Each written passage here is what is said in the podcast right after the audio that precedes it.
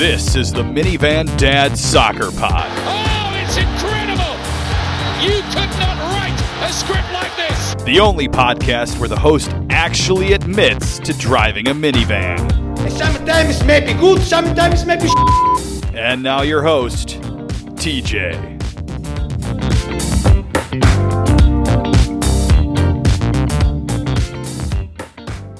Minivan Dad. And here we go again. It's the Minivan Dad Soccer Pod, and I'm your host, TJ today. And you've already heard one half of the triumvirate that is here this evening. Hat Guy Pat, how's it going? I see you made it back from your vacation. Yes, we picked blueberries, we picked cherries, we picked all the fruit in Michigan. We drank the beer, we went to the beach, and... Did you go antiquing? No, we didn't go antiquing. That was not a thing we did today. We did walk around some downtown areas, some cutesy little downtown areas. Most of the vacation was spent up in the UP with the Bears and the Hardy people. But then today we came down across the Mackinac Island Bridge and kind of rode the loop down Lake Michigan. So saw some small towns. A couple of them were actually pretty cool. Do you have a big Saturday plan? Are you going to go to Home Depot, maybe Bath & Beyond? Do you have enough time for that? We'll have to see. I think the Red Stars play Saturday, so we're going to have to prepare for that, TJ. Well, I am going to have to prepare for that because that is Saturday night. And you heard giggling in the background at all this. We found him. He was out checking conspiracies, I think, but we got to check in on that. Chris, how's it going? Welcome back. It's all right. Thank you. I assume you're welcome for me joining. I assume you're in a happy mood today. I mean, you got an Arsenal win. I'm not really sure Liverpool gave two craps, but you got a win. There is that, yeah. Yeah, I was not expecting that. I had kind of bashed Arsenal earlier in the day for essentially ending their season and going down in very Arsenal-y fashion, but. The hope that kills you, we're still in the running for Europe. and if the referees hadn't cheated us against Leicester and we had bothered to simply score some goals on that shitty Spurs team the other day, we would be in fourth place right now. Yep. Like, it's ridiculous how... yep. Even with the predicted Man City... being in the Champions League next year because things magically got overturned. Yeah. It was that close. It was that close to fourth place. Yeah. It was right there on the table, and they did not take it. Yeah. So, and I was gonna start somewhere, but let's start there. Man City had their UEFA ban overturned. Now, there are people. You hear the school of thought of, well, they didn't need to, or that just shows the financial fair play didn't work and anything. I heard everything I've read is it was overturned on a technicality because it was over 5 years ago. Did I miss something in that, or is this really showing that financial fair play is a joke? But I thought it was a joke, TJ. It is. That's the bottom line. Like it's they're inflating the value of that sponsorship because that sponsorship comes from the same people that own the company, which is the emirate. Of the UAE, the people in charge of that, of Etihad. They're overvaluing it. They are taking in far more money than, say, Manchester United, which I think is a pretty comparable team. Mm-hmm. And they're cheating. And they know they're cheating, and UEFA now knows they're cheating, and UEFA doesn't seem to care. So... Well, it's not UEFA doesn't care, because UEFA is the one that hit him with the ban. Right, they punished it. It was the Court for Arbitration of Sport that said, exactly. Who cares? The bottom line is it's dead.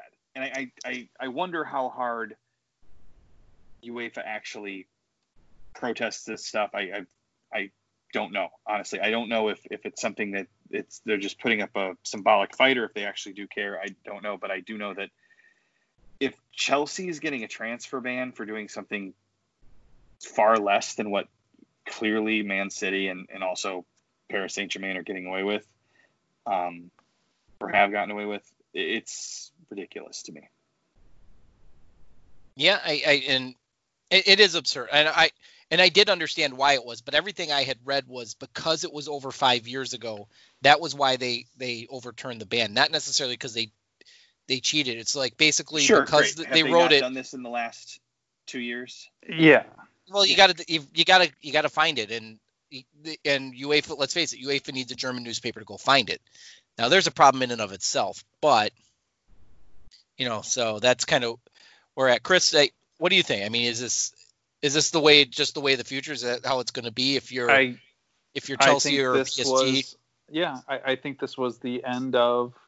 Frankly, I think this is kind of the beginning of the end of football, soccer in Europe, and maybe you could say then the world.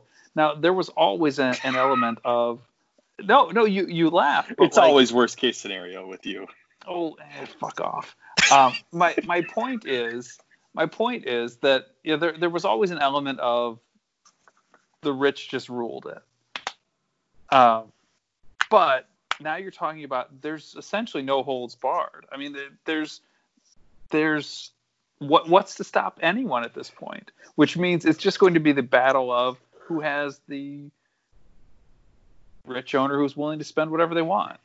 And Real Madrid kind of always skated by on that, but there was an element of reality to it, at least, I guess you could say, that Spain didn't have, besides Barcelona, much competition for them, and they could just play for Champions League and stuff.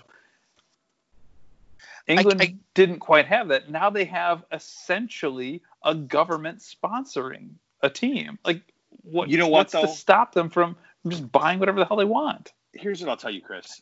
When Aliko Dangote buys Arsenal next year from Stan Kroenke and spends insane amounts of money to help us get back to the Champions League and success, we won't be complaining. If it happens, I'll enjoy it. I still think it's a bad move.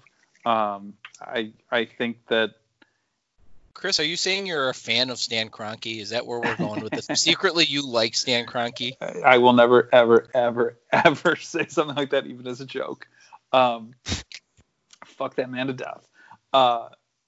No, my point is just that if you have now governments effectively owning teams, you're not talking about like a billionaire anymore. You're talking about effectively unlimited resources supporting an individual team. That's not a game anymore.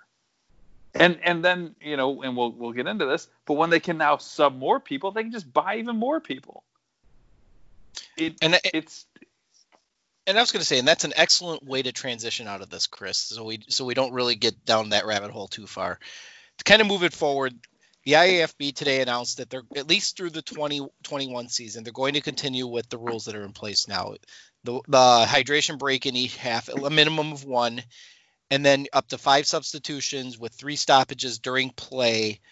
Halftime subs apparently don't count. I learned that yesterday the hard way. But so the 5 subs... The complaint is the top teams are at an advantage because they have deeper benches. Yeah. I'm not always as sure about that, but is this a good idea, a bad idea? Where do you guys come down on this one? Other than it was inevitable once it was in place. I suppose, sure, once it was brought back for this, it was inevitable to stay.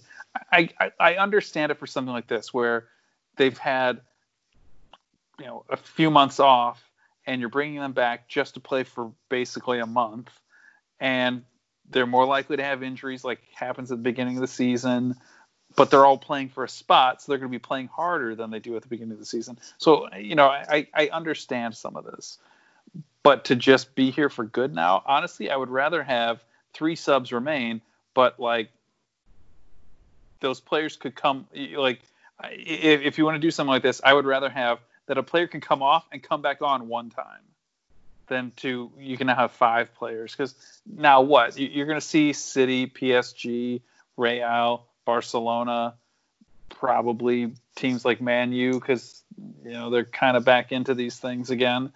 I shouldn't even say kind of. They never stopped. They just didn't spend correctly. Liverpool is pretty well spent their dime. You're just going to see them now have 16 players that are better than everyone else's 11. And I guess I see the point in that, but at the same time, as from a fan's perspective, I still think this is a good thing, and the reason why I say that is because you get to the end of games when teams are gassed, especially the ones that are defending their tails off and trying to hold on. It gets crappy. The game just doesn't flow as well. Yeah. When you interject more life into the game, you're now basically changing up to half the field between the two teams. You get a little bit higher excitement. I mean, and you look at these the MLS's back games. You look at some of these Premier League. You actually see action going on in the 75th, 80th minute. You don't see just bomb the ball and wait for the other team to go chase down and come back. You see some actual play later into the game. And yeah, I get it. The games, you're now with these hydration breaks and all these subs, you're seeing 8-9 minutes added. I guess I don't care. I mean, to me, that's almost it. To me, it was fun. So the one thing, like, yeah, with I think the 8 and 9 minute extra time thing is bullshit. Like, just stop the clock. If it's an even break for everyone, just stop the clock. I agree. I don't think we need to. We don't have watches with an hour hand and a minute hand on our referees anymore. We have the ability to stop the clock. And so quite frankly, why is that even down to the referee anymore? Like, we're taking calls away from them. Why don't we take time maintenance away from them? You know, I'd like to remind you at this point that I'm a referee. Do you really want the balance of a game in my hands? So let's just start there. So you're saying, Chris, essentially, at least with the hydration break specifically, stop the clock. Yeah, it's an even break for everyone. Just stop it. Who cares? Yep. Completely agree. To me, there's just no value in letting it run. If everyone has to stop the game anyway, for the same amount of time, no one's getting a benefit from it.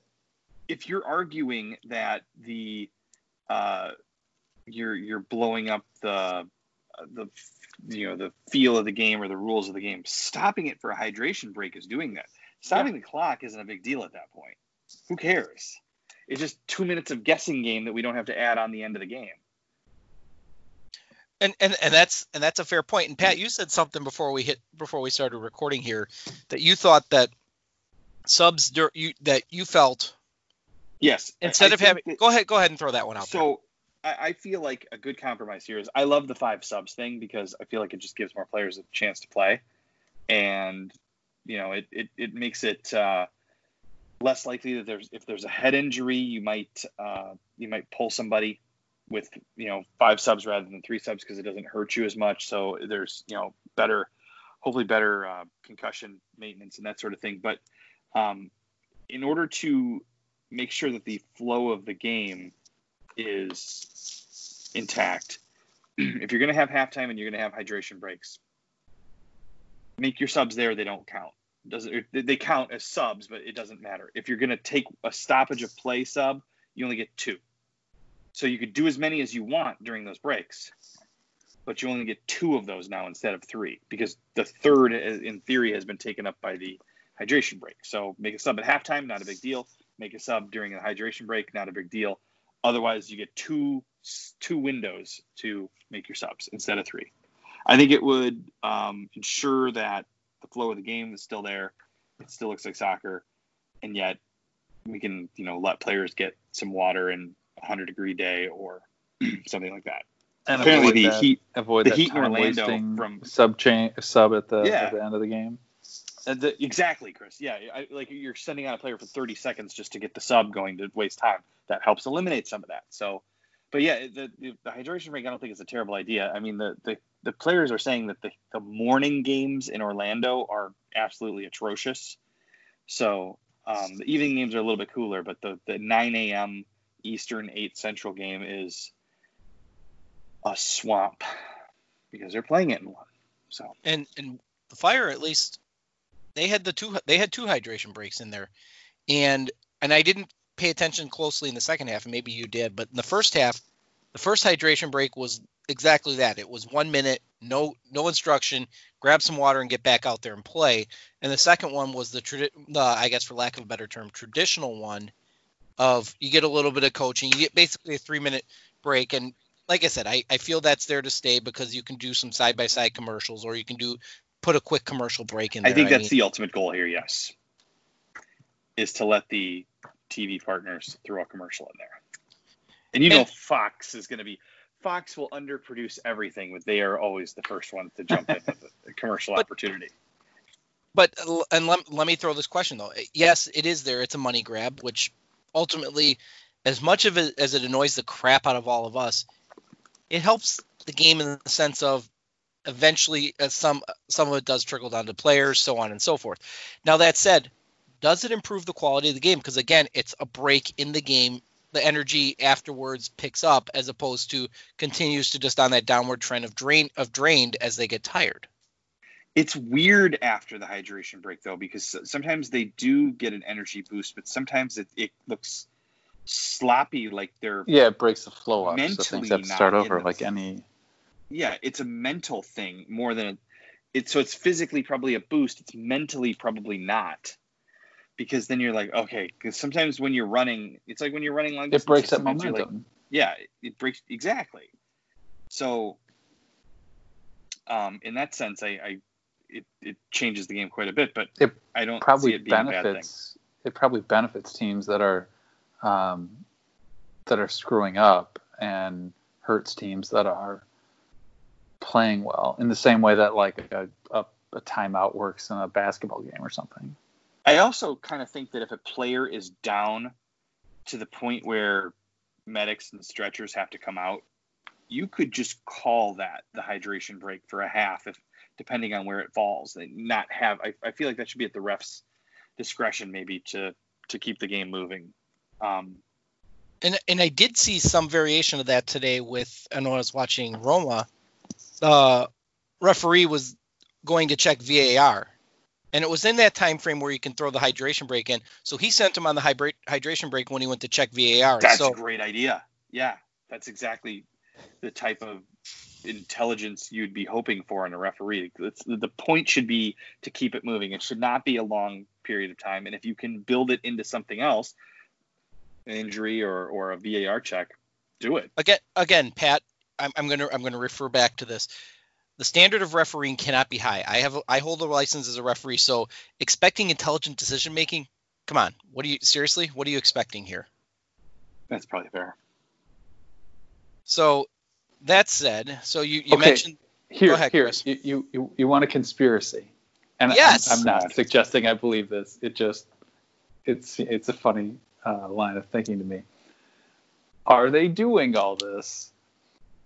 Because it draws attention away from the fact that they completely fucked VAR and haven't fixed it. It's not as screwed up around the world as it is in England. Oh, yeah, no, the rest of the world kind of fixed it. I feel like MLS they've been doing an okay job with it. I like Germany. I think they do an okay job with it. I don't dare watch Italy because I'm sure that they found a way to it's just as corrupt as the rest of the use game. It for corruption purposes. They already had VAR, you just didn't know it. You know, and I will speak because I watch Roma as much as I can on ESPN Plus, and Italy runs kind of along the lines of Germany and MLS. It's the clear, they seem to use the threshold of clear and obvious. If it's not like England where your nose hair is offside, so it's offside. Unless it's going to hurt Liverpool or Man United or somebody that they want to push through. So, but Pat, I think you're right. I feel like MLS and Germany, Italy, they've got it right when the threshold is almost clear and obvious, and it has to look that way before they're going to use the overturn. And I feel like in England, when you see them go to VAR, you wonder what the hell's going on. I feel like if it's Germany, Italy, and MLS, you already know. If you already know that there's a really good chance they're going to overturn it. Yeah, you already know. It's just like, oh, good, they're getting it right. With England, it's like San Jose 1-4-3, you guys. Because why wouldn't they? Shea Salinas goal 90+9. Oh, and this game was 3-1 in about the 75th minute, give or take.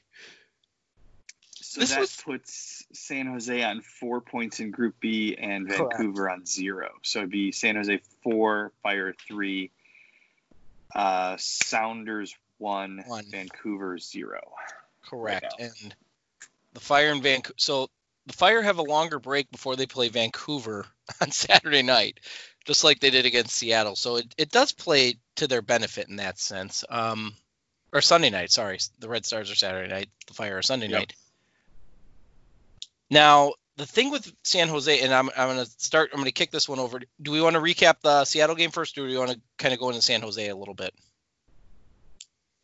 I think it makes sense to talk about the game that already happened more than the game that happened first. If we're doing them both, I think we should go in chronological order. But that's a good point. And now Chris will feign interest for a little bit. So kind of to move this forward.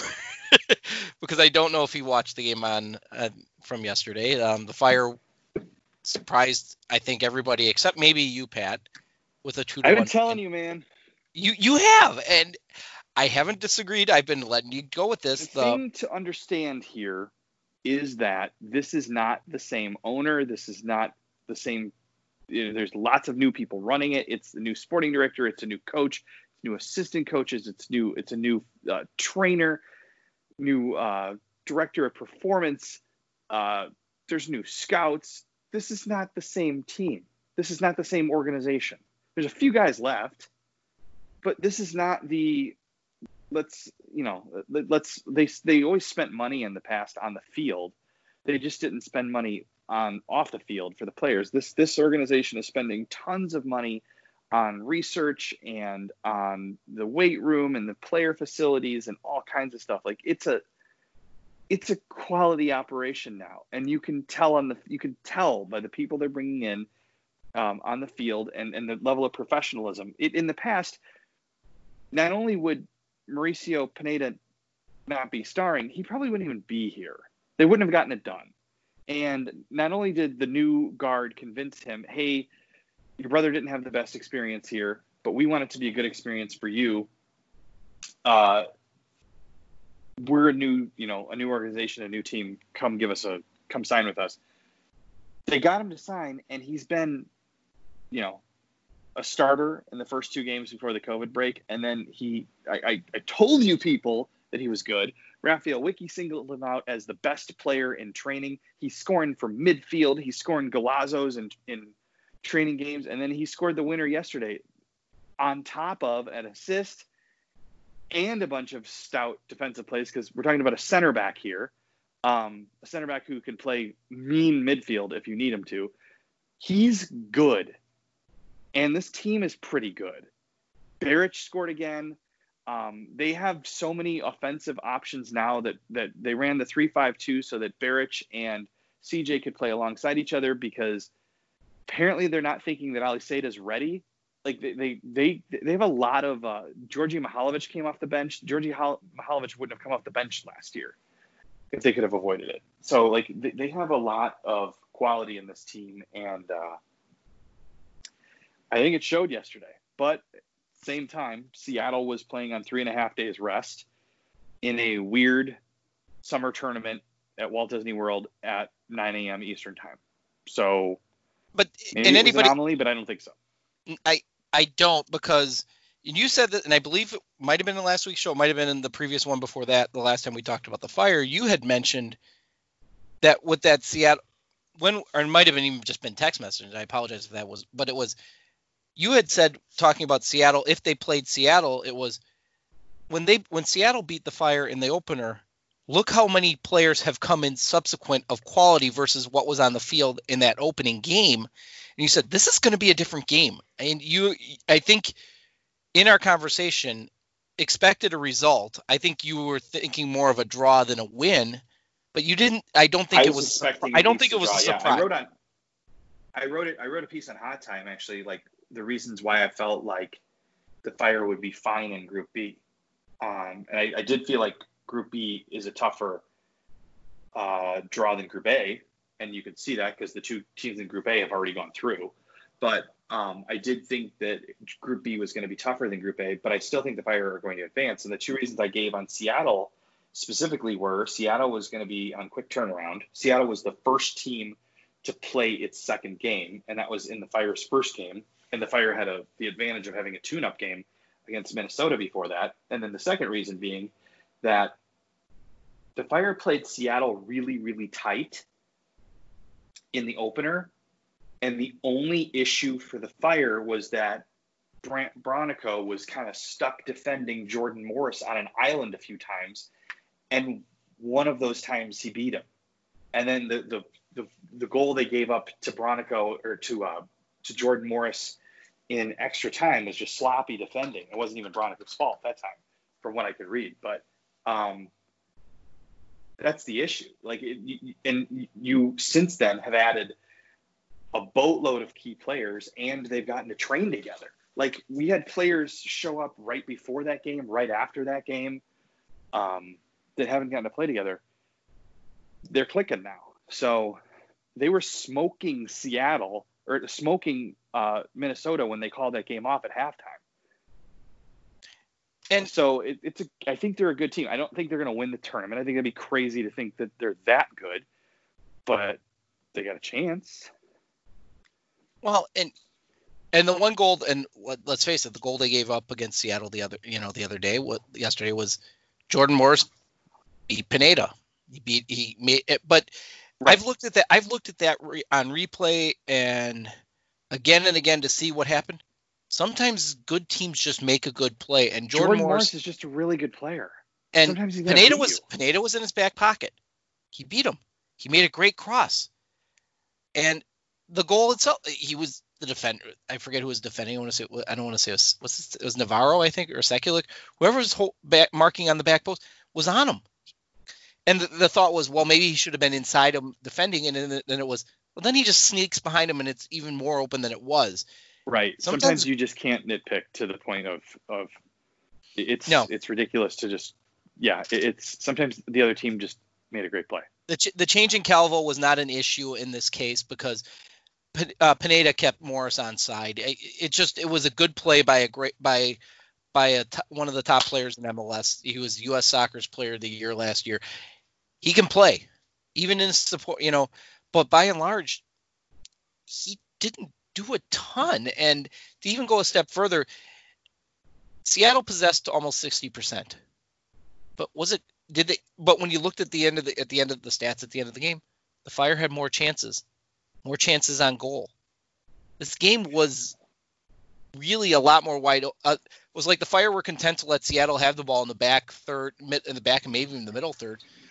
And when I'm going to repost a piece. It was the second or third piece I wrote for Hot Time back in the first week of January. I did an analysis of every Champions League game that Wiki coached at Basel, and his preferred form was typically that 3-5-2, kind of a 5-3-2 defending, 3-5-2 going forward, and his teams almost never dominated possession. Now, that's a function of Basel going against Manchester United and Manchester City and that sort of thing. But he was able to win games against Man United, against Man City in the Champions League with a team that did not dominate possession. So, but they did create lots of chances. I guess maybe you're seeing that with the Fire, and I don't expect. Wiki said at the beginning of the year that it's like one of his goals is to possess the ball more than the other team. So I don't think that that's something he's really going for. But against Seattle, it might be. It's a really good team. Not San Jose, and I don't know what San Jose is after tonight, but maybe San Jose is okay. We're gonna find out. But I don't know that will look the same against them. I guess what I watched in the game, and you probably watched a little closer than I did, was when Seattle possessed, the Fire were content to let them possess, especially when they were not in a dangerous position. When it was on their half of the field, the Fire seemed content. And I recall in the first half, Twellman getting a little tweaked sitting there saying about the Fire, oh, they're not possessing. When the Fire or they're deliberate. When the Fire had possession, yeah, they were deliberate. But when they possessed for a while versus trying to rush the field and leaving themselves open to the counter. It was a deliberate, especially in the first half. And to me, that seemed And I felt like as I was watching, I'm going, why would you be rushing to build counter when the counterattack doesn't seem to be there, when it's swamp level, swassy level right. of heat? It's almost seemed like they were content to build into the game, possess deliberately, specifically in the first half, with the idea of being fresher in the second half. And it's there's a very Wiki's got a very strong theory that you're all working for each other, and if one of your teammates makes a mistake, they had better be the one busting back the hardest to win the ball back. But we all have to pick up the slack. We all have to work as a unit. Whereas the old fire days, it seemed like half the time it was, let's see if Katai can create something 1v1 if we hit him on a switch. Like this is a lot more deliberate and a lot more total team oriented play. And like the players are raving about, like, you hear CJ Sapong talk or Jonathan Bornstein the other day, like, just raving about how hard they've been working and how excited they are to show what they've implemented. And so maybe this was an anomaly. Maybe they caught Seattle at a bad time, but I don't think so. You could see it in the team in the first two games before the COVID hiatus, and they didn't have all the pieces together, and now they do. So let me throw another, and a lot of the talk post-game was about Barrich, of course, because Barrich's goal was filthy. It was a thing of beauty. It was awesome. And Pineda, like you said, stout defending, scores the winner.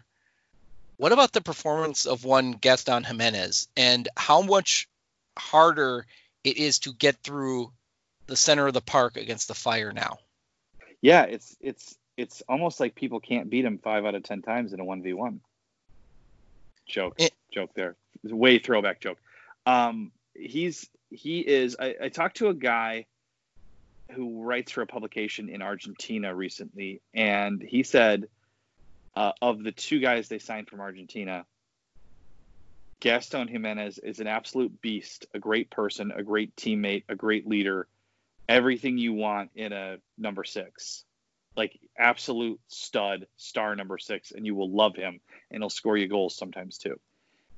He said Ignacio Aliceta is young and exciting and fast and will score you some goals too, but he definitely wasn't as enthused about Aliceta. And I don't know that the coaching staff is either. He didn't play. Going back to double check. No, he didn't get in. So he hasn't gotten in a game yet, although he's 19, now 20. Got to Chicago like a day before the New England game, the last one before the COVID break. They weren't going to play him in that. I'm not totally shocked that they didn't play him in this. If we don't see him at all in the first 3 games, I will be surprised. So hopefully that it's just they're letting a really, really young kid with talent slowly grow into that, and it's just not that they've given up on him. I don't think they have. So no, I don't think you give up on a kid that's 19 or 20 years old, especially when you lay down the amount of money they did to get him. My point was more, especially like just focused on Jimenez in that game. It was when Seattle was pushing through that part, when they got to his point of the field, they get through occasionally, obviously, but it wasn't as easy, and it wasn't setting up in positions where they had these dynamite scoring opportunities necessarily. Right. It's not just because of his physicality. He's really smart. He strikes me as a really smart player. So he seems to be, they can make that look effortless by being in the right spot at the right time, rather than always trying to recover for your mistakes. So I think that, I think this dude's going to be good. I think he's shown that already. So yes. And we should point out that Pineda played that role before Jimenez got there in the first Seattle game at the beginning of the year. Pineda did a pretty good job. But then now you have Jimenez playing that role with Pineda in behind him, makes it that much better. So, and to even caveat off of that, we've talked about on the show, and anybody who knows me or follow my Twitter feed or the Minivan Dad Twitter feed, My older brother is not a big fan of Calvo. Fine, it is what it is. What he mentioned was having Pineda in the center of that back three or five, depending on how it is, forces Calvo over a little bit. And he said that's the best position Calvo is going to be in. So by having Jimenez allowing in that position allows Pineda to come back, puts Calvo in a better spot to succeed. And frankly, until he cramped up, I had no issues with the way Calvo played against Seattle. I think he had one bad spell in there, but by and large, he was fine. And especially when you're talking about your defense, you don't want to be calling their name a lot because that means they're usually doing something wrong. Yeah. And so that whole thing tells me a lot about Wiki setting people up for success. And then, like I said, having Jimenez now in the position you have Pineda puts Pineda in a better position, which puts Calvo in a better position. And it sets up, well, apparently for Wiki's first win against the defending champs. So, yeah. All right. Go ahead. I think the world discovered that he's a handsome man too. Yeah, we talked about that. Did we? The world. Northside, right? A Northside hipster. Is that what we kind of figured? Wrigleyville, Lincoln Park. There was somebody cracked the joke that he makes his own artisan mayo. Somebody cracked the joke that he will offer you a artisan vape.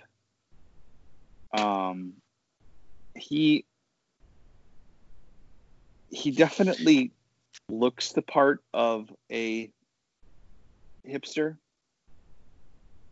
I feel like it's kind of just he's a Swiss guy, so he's got the I speak 16 different languages.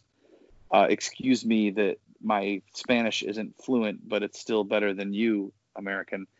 But he's also got that he's got his wife from California, and I think he kind of really enjoyed his short stay at Chivas USA when he was a player.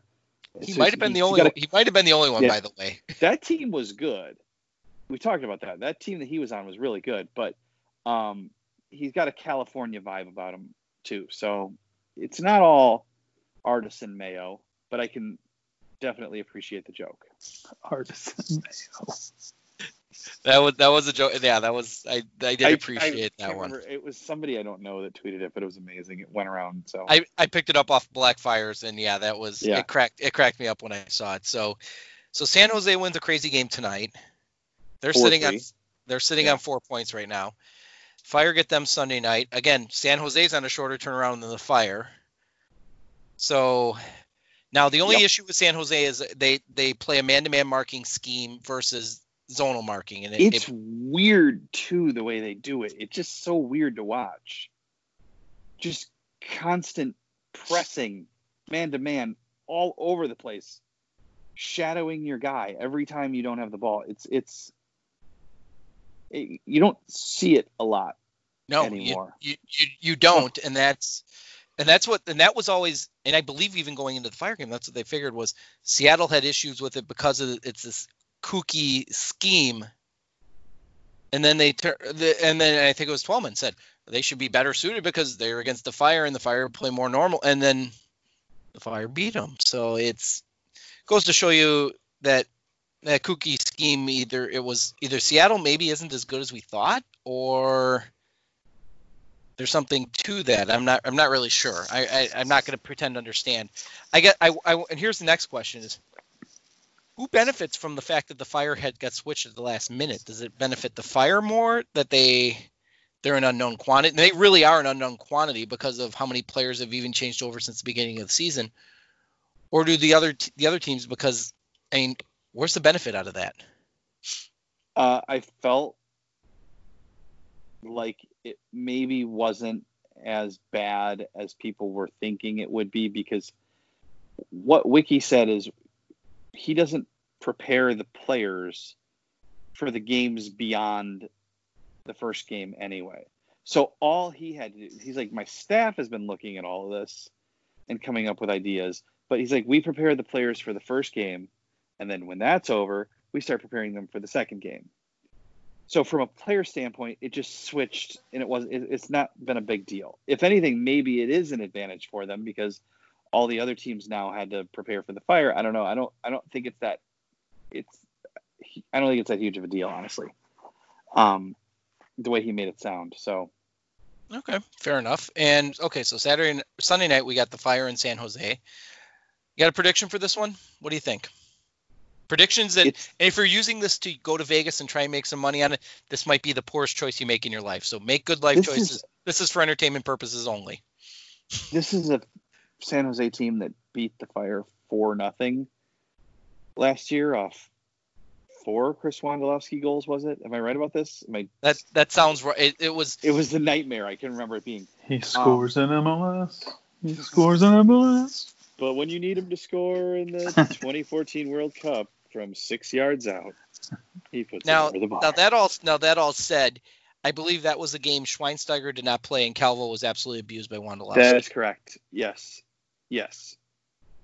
Calvo was abused by Wando as bad as Clint Dempsey abused Calvo in the Costa Rica USK game at Soldier Field when one of the times when Chris took a bus down from the Highbury. Yeah, Calvo was not good in that game. Calvo was also very new to the Fire then, too. So I think, oh, God. I have this thing where I don't want to pick the Fire publicly because I feel like it's, you know what? I think the Fire are going to win the game. Okay. You got to score. 3-1 3-1 Yeah. I was actually kind of thinking the same thing. Maybe 2-1, but I'm going to say 2.5-1. We're going to go somewhere in between on that one. That sounds like a score that won't happen. It absolutely will not happen, but and I don't know if there's an over under. So Chris, do you got a prediction there? I know you're finally unmuted yourself, so you figured that button out. I'm going to say a 2-2 draw. Okay. And I don't know which team I actually believe is any good. The thing with this whole tournament is I don't know that it matters. There's that too. It's just weird. What time of day is the game? This is the night game. This is the night game. Okay, yeah, I'll go with 2-2. This is the one the Fire are doing a pretty cool thing where they're having a drive-in theater at Soldier Field where you can go watch the game, which I kind of want to do, but then I have to be on. We talked to the wiki and the players on a Zoom call after, and I've already had an issue with this once trying to do this on a boat from the mainland of Michigan to Mackinac Island while on vacation.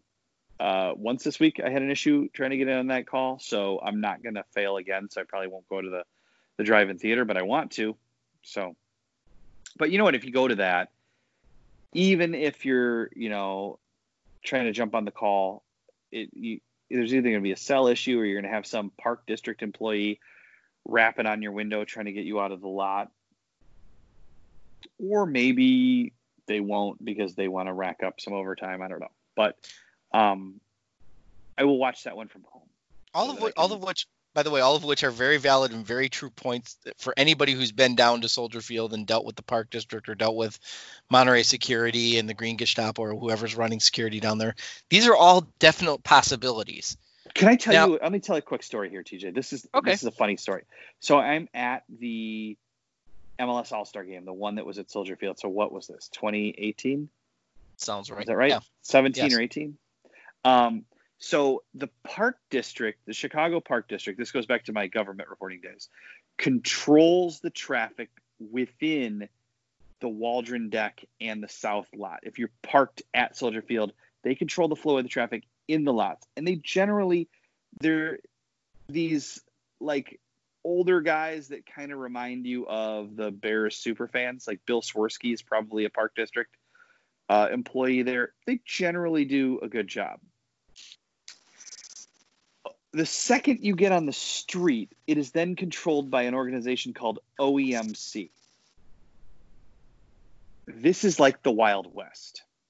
So I pull out of the lot for the All-Star game. I'm one of the first cars out because my son was littler at the time and he wasn't feeling well that day. So we're one of the first cars out and the Park District guys get me out and I get out onto the street and the guy who's doing the cones out on the street did not line them up to the cones that were coming out of the parking lot.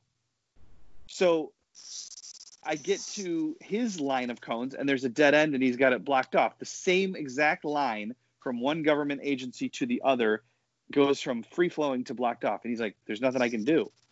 So I ran over his cones because I can't handle stupidity and bad government. Did you yell, that's what you do? I did yell something at him. I don't remember what it was. I'm guessing it's words that probably should not be repeated in front of children. It was. I remember it being because I remember my son laughing. It wasn't. It was something I would be willing to yell in front of a child. So it wasn't that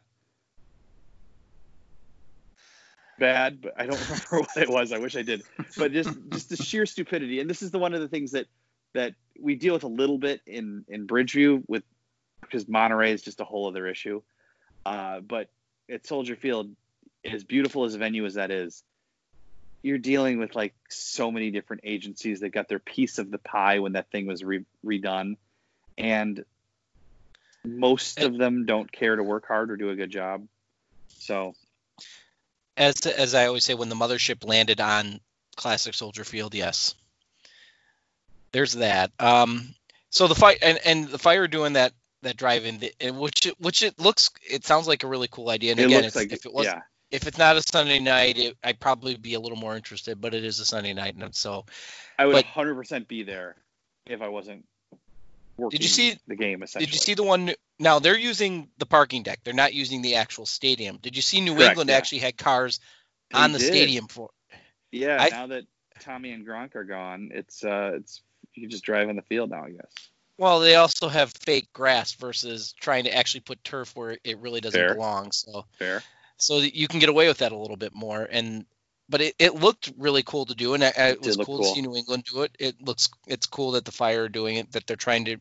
So, Chris, I know you haven't watched as much as Pat and I have, but what's your overall impression of the MLS's back tournament? I mean, how do you guys feel about the blue wall? How do you guys feel about sponsorship everywhere? I mean, just the games in general. The sponsorship is ridiculous. I know that they've got some make goods to do. That's what's going on there. One or two, we'll say. I mean, and like part of me has to knock, say, Adidas on this too. And I'm pretty brand loyal to them. I tend to support Adidas pretty heavily, but their history is with the sport. They didn't think it was kind of tacky to put a logo as big as the center circle on the field. Are you talking the first couple of nights before they shrunk it down and made it reasonable? Yeah. Like they didn't look at that because I'm sure there were mock-ups and things. They didn't look at that and go like, yeah, maybe not. Like, I don't know. And it could be one of those that looks fine in mock-ups and so on. And once you see it play out during the game, you see the players and moving around at the speed you look at it and go, never mind, this is crap. I don't think it's particularly bad in the current state. It was obnoxious at the beginning, and I don't know if that's a function of the fact that they shrunk it or that I've let myself become used to it. And that's one of the things I'll say, Pat, is as I've gotten older here is – the sponsorship and things, I've just kind of come to accept that everybody's looking for a new flow of money or another. That Adidas logo, I'm guessing, is here to stay, unless somebody wants to outbid them for it. Yeah. It's going to be there. It could, because it's superimposed. It's digitally added. It's not something the players see, so it doesn't violate FIFA's rules. The added sponsors, like Pat said, there's a lot of make-dos. I will say the blue wall, to me, is kind of interesting because of the fact that you have – the make goods on each of the sides that each team has like their own little ad space to put. Yeah. That's pretty cool. On them. Yeah. I thought that was pretty cool. And you know what I really enjoy is I'm not one of those people who hated the piped in crowd noise. I thought it was generally fine. And if you, like I said, in your last show, TJ, when I'm kind of like the game is on, but I'm doing other things, it kind of lulls you into this fake sense that it's a normal game. Like it's comforting almost, but I really enjoy listening to the players scream at each other. I really enjoy listening to the coaches yelling. Like I know that it sounds different and it sounds like a training session. It sounds like a unprofessional event, but I like hearing the different languages and listening to who's communicating with who. And I think it's pretty cool. When the throat kick happened, what game was that? Was it the opener? There was somebody, like, now yeah. I can't even remember. Somebody got kicked in the throat. That was the opener. It was the opener. It was, yeah, it was Dom Dwyer decided to throat chop somebody. Yes, it was Dwyer. Yeah. Of course it was. Flail his arm again. I forgot about that. Nothing's ever done about that. The guy who got hit for Miami sounded like the grape stomp lady of TV news fame when she there's this clip on YouTube. Search grape stomp lady if you don't know. This woman is doing a live shot at a vineyard, and they're doing like foot stomping of grapes like it's France in the 1800s. And she says stop, and then she tries to get a last few pumps in, and then she falls forward out of the grape bucket, off of the platform, and on live television lands on her throat, and she starts making this. If you need a modern example, just try to give a dog a pill. You'll hear the same type of sounds, honestly. That was the noise that came out of the field mics during that time, so that was a little concerning. And I do when the players are clearly swearing, and I kind of wish I could just hear the swearing. But overall, I think having the field mics open and on is cool, and I think it was a good choice. Like, let's embrace the fact that this is different rather than try to pretend it isn't. Versus I generally agree with that as a premise, just because they're not trying to put a fake crowd in like they do in Spain. They're not trying to do anything like that. The CGI crowd is ridiculous. I think the tarps that the Premier League does are pretty sweet. It's a way of making it look colorful and decorative without cardboard cutouts. I think are cool. Those were fine. Yeah, like those are. Fun. They're going to show up. They've shown up. Phoenix Rising had them Saturday night because they're not going to have crowds in Arizona for a little bit. No, we'll switch to that in a second. In England, they look fine. It raises usually some money for charity, some foundation, which that to me is fine. The blow-up dolls in Korea was an interesting take. Obviously, that hasn't carried over. I don't have giant strong opinions on any of this stuff. Like, if you want to pipe in fake crowd noise, whatever. I understand it's fake. Just don't mix it weird. The NWSL did it at the beginning, and they had it mixed weird in the first Red Stars game. Especially, I was wearing headphones. It sounded terrible. There's a bad way of doing it, and if you're going to do it in a bad way, don't do it. If you do it in a good way, I guess it's okay. But I like the field mics. I think they're cool. And if we're going to have, if this is going to be weird and different for a while, let's have it be weird and different. Sure. And so MLS is playing all their games in Orlando. I don't know if you've gotten to check any of them out on ESPN Plus or anything. USL is back, and they're playing in home stadiums. And yeah, that worries me. It does. Some places, because it all depends on government allowances, have crowds. Some of them don't. Phoenix Rising, like I said, they did not. I watched the opener of whatever family field in Louisville, and I believe they had half of the crowd full, and the lack of masks, the lack of social distancing, it's got me concerned. And I tend to think at the current rate, if there's not some sort of league stepping over going, hey, knock it off, put a mask on if you're going to do it. I watched a little bit of the Colorado Silverbacks. They had a tent, like a beer tent, and nobody was wearing masks. Everyone was standing close to each other. It's like, this to me is just a bad idea, and I'm going to say this once on this show, and I'll actually, I'll probably say it a whole bunch more as we go forward. Wear a fucking mask. Period. Beginning. End of story. This isn't hard. So today in Michigan, this is a funny story. Today in Michigan, and we're driving along, and there's like these little, the roadside, we sell cherries and other bullshit, and we went to one, and there's. Michigan is very, very, very mask compliant. Their governor put in a statewide order, and every place we went to except one, you had to have one on to enter. This one was the first one of these first roadside stands we hit. We walk in, and there's a sign at the door that said basically, it is not our right to impede on your freedoms, blah, blah, blah. We don't know if you have a medical condition. You don't have to wear a mask. And we walk in, and none of the workers are wearing masks. So I use their bathroom really quick and then walk right out and go to the one next door and spend my money there because I am tired of tolerating idiots. And that's completely fair. And, you know, we've talked about it. All three of us have children that are younger, and I know if they're going back to school, they have to wear masks. I think we're going to start, even as soon as this later in the next few days, into next week, we're going to start having them wear masks for an extended period, so they're used to it when they do go back to school, assuming they go back to school. But you want to solve this shit? Wear the damn masks. Yeah. If my 4-year-old can wear a mask without a problem, you can too. My two-year-old, who knows what they're doing? My 2-year-old wears the damn mask when we need her to, and that's just kind of the thing. Like, I think we could have people at games. I think 25% attendance or 20% or something along those lines wouldn't be that big of a deal if the entire stadium was open and everyone was wearing masks and everything else. The bathroom doors were propped open, and the payments for concessions were contactless, and there were everybody was following the rules. We could do this, but we can't follow the rules. Because there's these morons that feel like their freedoms are being trampled upon. Freedoms. And I was watching a little bit of the NASCAR All-Star race tonight at Bristol.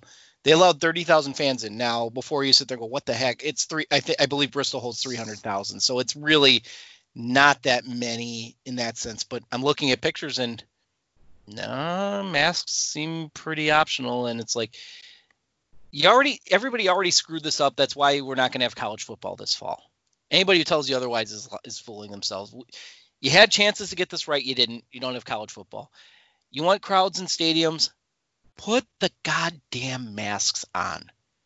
It is that simple. So on that note, let's move this one along. Chris, you can probably hit mute again because I'm going to do a quick NWSL part. And I know you haven't been paying attention just because – you haven't been paying attention. So the Red Stars they are the 6th seed. They get to play OL Reign on Saturday night. They worked that one well, didn't they? They did. They had to play their entire roster, use the first 3 games as preseason games, and still managed to be on the opposite side of the bracket from North Carolina. And anybody who's watched any minute of this tournament, North Carolina is a step. 2 steps ahead of everybody. They are a machine. Now, to be fair, after the North Carolina, or I believe it was after was the game against Utah, Rory had said, he's like, you know, they beat us on a set piece after subs, so on and so forth. North Carolina didn't. It kind of was reminiscent of what the Fire went through the other night, except that North Carolina won the game but a lot of possession. So some chances, but nothing really dangerous. Yeah, North Carolina did not dominate that game against the Red Stars. No, and they're clearly the best team in the tournament. But the Red Stars could have won that if a bad call or a bounce or whatever, a mistake. Well, they had the bad call. I mean, you could have had the red card for the pulling of the shirt. You could have had a penalty for the slide, and everybody just says, "Well, the ball was gone." You can't slide from behind, and she never touched the ball. She got Watt got tripped. That's a penalty. I said it. So that game would have been a whole lot different at that point. But yeah, nobody has really, since that Washington game, nobody has really broken down that defense. But that said, yeah, they avoid North Carolina until the final. It worked out perfectly for them. Things fell into place that way. OL Reign, I think, was the best possible matchup. I think Washington would have been a challenge to play in the quarterfinals, but they finally got a win in the first game. And I'll tell you, I watched in watching the game. I don't know how much of you got to watch that night because you were up in the UP. It was the first game that mattered, and it looked like it was the first game that mattered to them that they played. Yeah, I saw a good chunk of the game. They played tight. They definitely did, and you know, see Casey get the goal at the end just was a thing of beauty. It was. The cross was perfect. She climbs the ladder, puts it in the side, and that was it. So, and we finally got to see, as I said, the best uniform in soccer.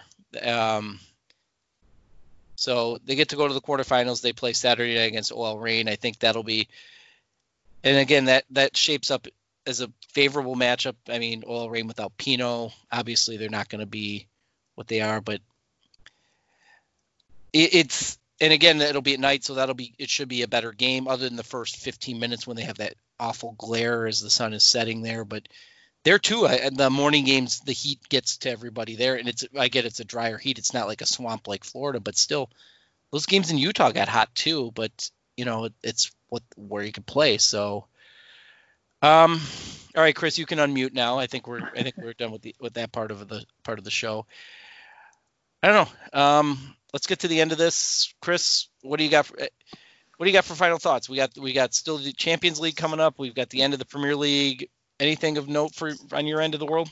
Well, the one thing we didn't note was that FIFA announced the World Cup dates and times for Qatar, the World Cup. So it's going to run from the 21st of November until a week before Christmas. But the big thing, the big change, I guess, is that they're talking about playing four games. They're planning to play four games per day in the group stages. Including Thanksgiving Day. I mean, whatever. The rest of the world doesn't celebrate it, so true. But the big thing to me is because they did this. So, like I put something out from US Fan TV today, but according to FIFA, I was wrong. I followed what ESPN had tweeted, but FIFA put something out later, so their times are a little bit different. According to this, Eastern time, the games would be at 5 a.m., 8 a.m., 11 a.m., and 2 p.m., which, okay, 5 a.m., I guess. That's not the worst. Yeah. I mean, it'll be 4 a.m. for us. It'll be a hell of a time on the West Coast. Yeah, that kind of sucks. You know what? But we made it work in Korea. We made it work in Korea, Japan, with the games at 2 a.m. I was going to say, like, it's kind of that. But what I was going to bring up, like, why I talk about this is, because they wanted to jam those four games into a single day, the problem is that it makes the start of games really early, like somewhat unbearably early or unwatchably early in much of the U.S. and unwatchably late in a lot of Asia. So, like, China, Japan, it's going to be like, 3 in the morning or something by the last game of the day, whatever. It just seems to me that very little of the world will have these games in kind of prime watching hours, or at least common watching hours. So it's just yet another way in which this World Cup is just it's a dumpster fire designed. It has been from day one. Just for a little bit of a point of reference, Chicago is 8 hours behind Qatar. Tokyo is 6 hours ahead. So it's a noon. So the noon start here, or the 4 a.m. start for Chicago is noon in Qatar. Mm-hmm. It's already 6 p.m. in Tokyo. So you said the last game starts at 1 o'clock in Chicago. 2 p.m. Chicago. 1 o'clock Chicago. 1 o'clock Chicago. So it's a 9 o'clock start in Qatar. It's 3 a.m. in Tokyo. Yeah. Yeah. FIFA doing FIFA things. It just seems that, like, in their attempt to, as they were trying to claim it, show the world that give more places in the world an opportunity to have games and experience a World Cup and things. They're taking away the viewership from most of the world. Again, at least the live viewership. I mean, you can always DVR it and things. I guess I keep coming back to the premise, though. It's, if you expected this World Cup specifically to be anything more than a shit show, you're fooling yourself. Do we want to place odds that it still happens in Qatar? I'm not even convinced it will. So every month that passes, it makes me think it's all the more likely. I suppose as of next summer, they could still. I mean, not here. Yeah. The U.S. has always been a fallback because we can put on giant events safely and quickly without a build-up time. Yeah. Yeah. We're certainly not in that position now. Who knows if we will be by then? Who knows if, while most of Europe is getting back, well, most of the world is getting back to normal and could host something like this with much less lead time. Will they be willing to move this next summer when who knows what will be going on in terms of coronavirus or whatever else? You know, I think that may be part of the lasting effects of all this, is that even once we've kind of resolved this one, I think there may be a larger fear about the next one. It may have finally struck home with people. Perhaps, and that to me, that's fair. I mean, when you think about it, and you still got a lot of things packed into next year with. I mean, you've got the Olympics coming up. The next Olympics, year. The Euros. Yeah, and you got the Euros, and then they got to turn and qualify after the Olympic, and a lot of catch up going on in 2021 under the presumption everything's under control. But if we've learned one thing about this, is trying to guess the future is just probably not wise. But I will predict this, and Pat, you can chime in if you disagree with this one. If there's a way to screw this up, FIFA will accomplish it with flying colors. I think they'll screw it up regardless. And then at the end of the day, if United States is in there, we'll have a whole lot another list of things to bitch about, and we really won't care with the FIFA screwing everything else up to go with it. So now you just got to hope that they play your games at times that are actually watchable for your country. I'd like to say that, but it didn't always work in Korea. I believe, if I remember Korea, Japan, right, like one game started at midnight, one game started at 2, and one game started at 4. They were in the group stage. I don't remember the times anymore, but yeah, they were middle of the night basically. That, and again, that was before really cell phones had really taken off to that level. I remember calling my brother in the middle of the night and just talking then and so on. It was a whole lot of fun at that point too, because you knew who was up, and if you weren't, you were waking their asses up, and it was hilarious to watch. Dude, I'm sleeping. Dude, the U.S. is winning. Oh, I better watch this. You know, it was that level of fun.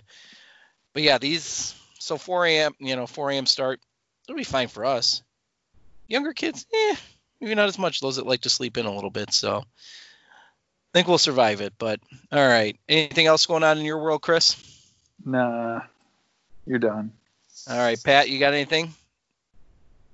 Did we lose Pat? I think we've lost Pat. I think we did lose Pat. He must have something going on, but so I guess I'll finish up for Pat. Hot Time. Pat can be found at Hot Time in Old Town. He's a senior editor. Anything Chicago Fire related, he's pretty much the top of the heap in that sense. He covers the team daily. He tries to get something out new every day at Hot Time in Old Town. Definitely click on it, read through it. Even if it's news and notes, it's always something that you probably missed or were curious about anyway. So every Fire fan should be reading Hot Time. Pat can be at Patrick McCraney. I mean, he might have fallen asleep, to be honest. He, like I said, he was on the road all day antiquing and doing all sorts of old people stuff on his way through Michigan. So on that note, I can be found at TJ Zaremba, at Minivan Dad Pod.